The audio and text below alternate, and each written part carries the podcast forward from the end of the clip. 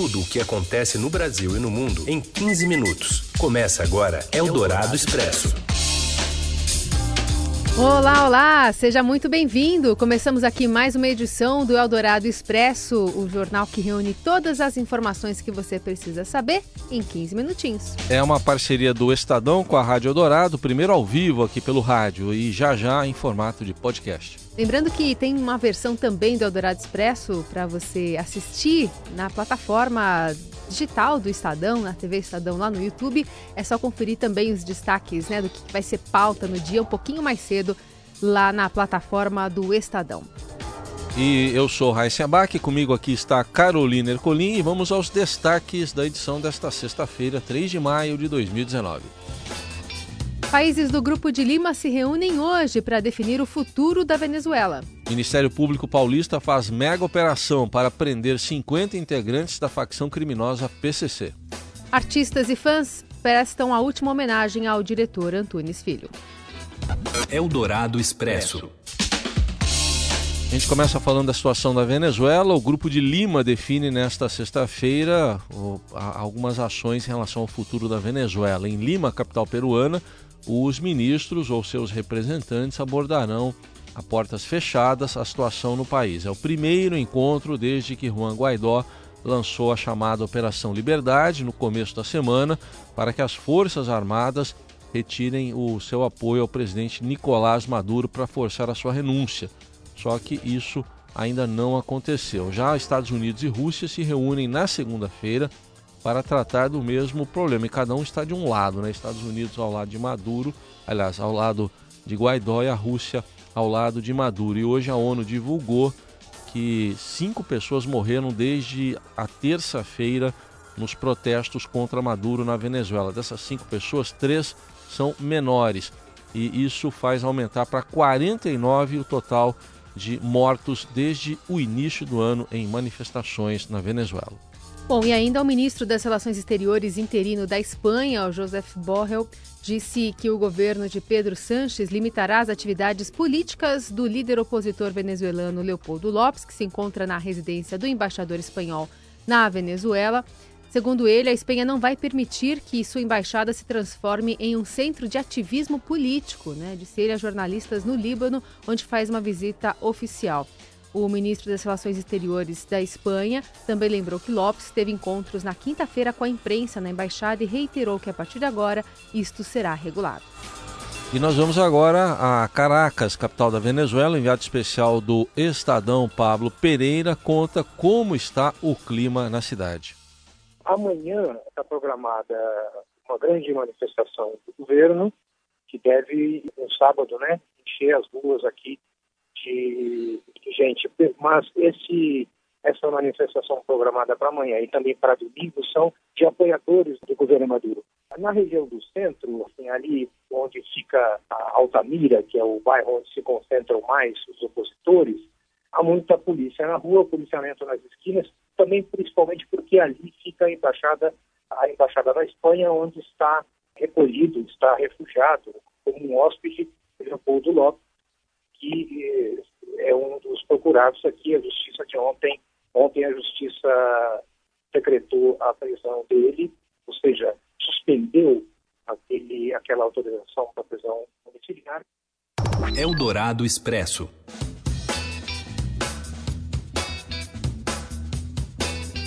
Bom, e o líder do PP na Câmara, deputado Arthur Lira, acredita na aprovação da reforma da Previdência, mas não no prazo estipulado pelo governo, nem no molde previsto pela equipe econômica.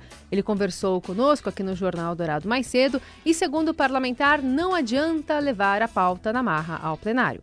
A reforma da Previdência, ela será, é, não tenho dúvidas, aprovada. O problema é de que tamanho, com que dimensão, com que prazo, Quanto mais se discutir para chegar a um tema minimamente consensuado na comissão, mais chance nós teremos de votar no plenário com 308 votos.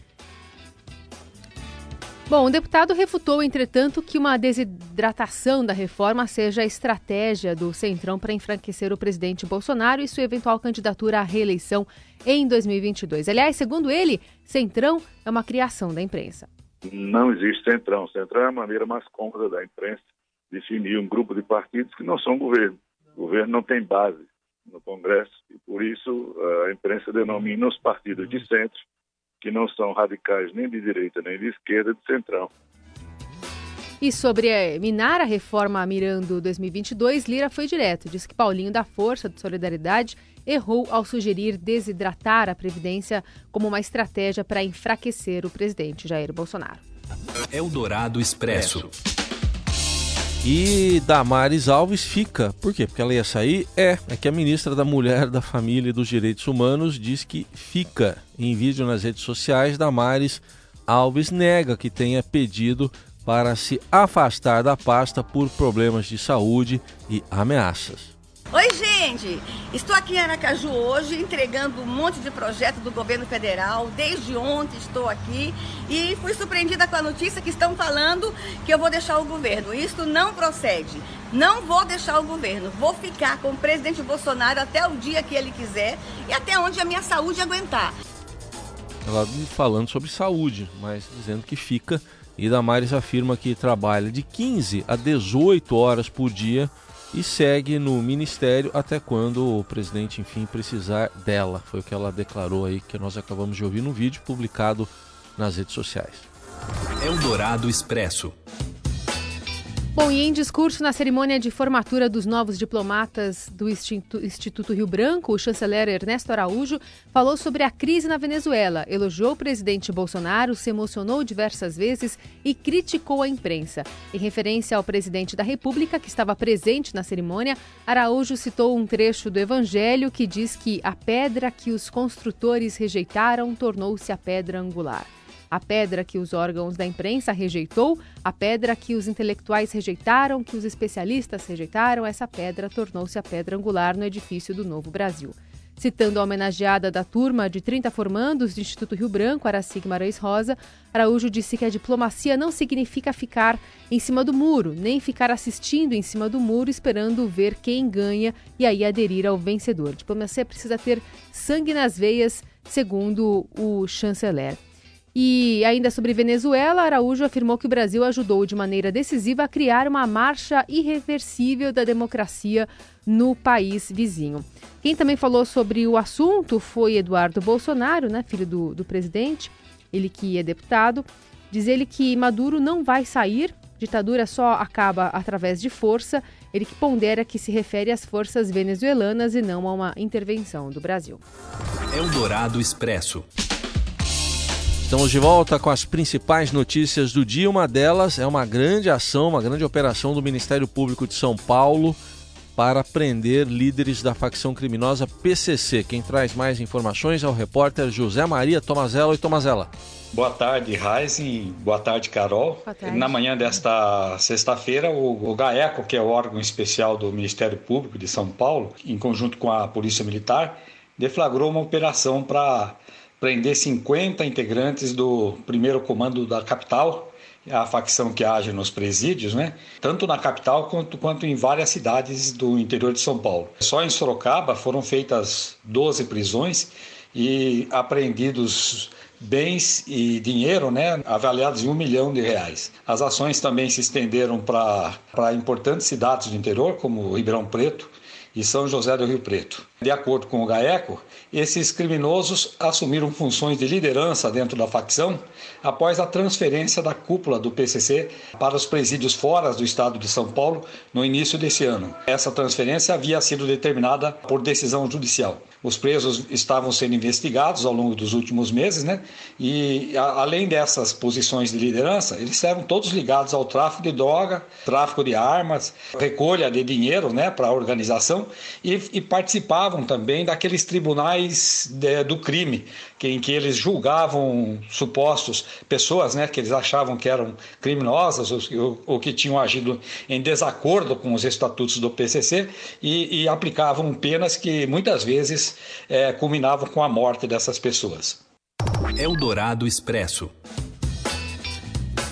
E o dia D da vacinação está chegando, aliás, é amanhã, sábado, dia D de mobilização de vacina contra a gripe. Os postos de todo o país, do país estarão abertos e a meta é imunizar 90% das pessoas que fazem parte dos grupos de risco, né? vacinação, especialmente crianças, agora de seis meses até seis anos de idade. Aliás, é, em 2019, essa faixa etária do público infantil foi ampliada um pouquinho. Antes era até 5 anos, agora são até 6, incluindo também idosos, gestantes, puérperas e pessoas imunodepressivas. É, lembrando que a morte de crianças por gripe triplicou em 2018, segundo o Ministério da Saúde. Foram necessárias duas prorrogações no ano passado para atingir todo o público. Tem muita fake news, desinformação circulando por aí que está contribuindo com a queda da procura pela vacina. Eldorado Expresso. E o Neymar, hein, pode ter uma punição mais severa pela agressão a um torcedor após a decisão da Copa da França. Ou seja, pode rolar uma decisão mais severa. Acompanhe o comentário do Robson Morelli. Olá, amigos. Hoje eu queria falar de Neymar, de Mbappé, do PSG. As coisas não estão legais lá pro lado do time francês, atual campeão da França. É, Mbappé, o melhor jogador da Copa, um deles pelo menos, campeão do mundo, foi punido com três partidas pela Federação Francesa por ter entrado deslealmente uma, uma jogada dura contra um rival do Rennes na decisão da Copa da França. Decisão que o PSG PSG perdeu, decisão que o PSG perdeu nos pênaltis. Naquela mesma partida, Neymar atingiu com um soco no rosto um torcedor quando ele ia subir as tribunas para pegar a sua medalha de segundo colocado. Ele foi provocado pelo torcedor e revidou, e revidou. Neymar foi muito criticado por isso. Mas o Neymar ainda não foi punido. A Federação Francesa decidiu abrir um inquérito para investigar a situação e aí sim, com tudo documentado, com tudo apurado, tomar uma decisão contra o jogador brasileiro. A fase de Neymar no futebol não é das melhores, não é das melhores. Depois de se recuperar da contusão no pezinho, né, no, no dedinho do pé direito, a mesma que o deixou meia boca na Copa do Mundo da Rússia, Neymar volta começa a jogar bem e já encontra esse problema provocado pelo torcedor, mas também por ele, de revidar. Enfim, a gente vai aguardar o que vai acontecer com essa punição sobre o jogador brasileiro. Lembrando que no meio do ano, em junho, julho, é, aqui no Brasil, Copa América e Neymar é um dos principais jogadores de Tite. É isso, amigo. Boa tarde a todos. Valeu! Eldorado Expresso. E o corpo de Antunes Filho é velado no Teatro Sesc Anchieta, na Consolação, região central de São Paulo. O diretor de teatro morreu na noite de ontem, aos 89 anos. Deixa um filho, quatro netos e dois bisnetos. Antunes foi internado no Hospital Sírio-Libanês no último dia 22, após sentir-se mal. E depois de passar por exames, o diretor descobriu que estava com câncer de pulmão em estágio avançado. E a gente apresenta agora uma sequência de depoimentos dos atores Raul Cortez, Eva Vilma e Laura Cardoso sobre o processo de formação de atores. Faz parte de um documentário do SESC que trata da obra do diretor paulista que ganhou destaque após a montagem de Macunaíma, de Mário de Andrade, em 1978. Cria o mito de Antunes, né?